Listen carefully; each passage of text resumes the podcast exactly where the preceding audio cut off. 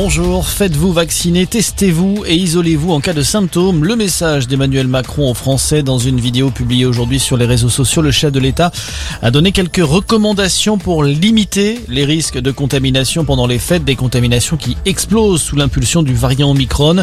Le conseil scientifique a d'ailleurs indiqué aujourd'hui que le mois de janvier serait celui de tous les dangers avec des centaines de milliers de cas par jour et une possible désorganisation de la société. Exemple avec la SNCF, l'entreprise est en effet touchée de plein fouet par la cinquième vague dans ses effectifs. Résultat, eh bien, elle doit annuler des trains régionaux, principalement en Occitanie, jusqu'à début janvier.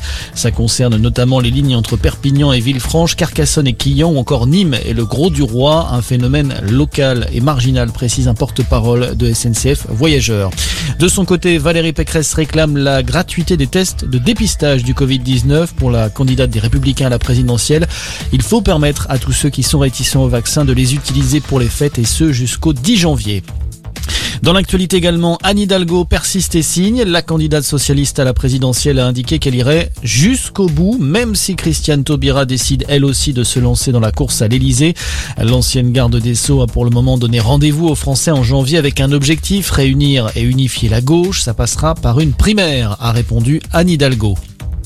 Vous ne faites partie ni de mes sympathisants, ni de mes militants, et encore moins de mes amis. La mise au point d'Éric Zemmour qui condamne fermement euh, cette vidéo où l'on voit deux hommes se revendiquant du candidat à la présidentielle s'entraîner à tirer sur des cibles. L'une d'elles représente Emmanuel Macron, une autre des élus de la France insoumise.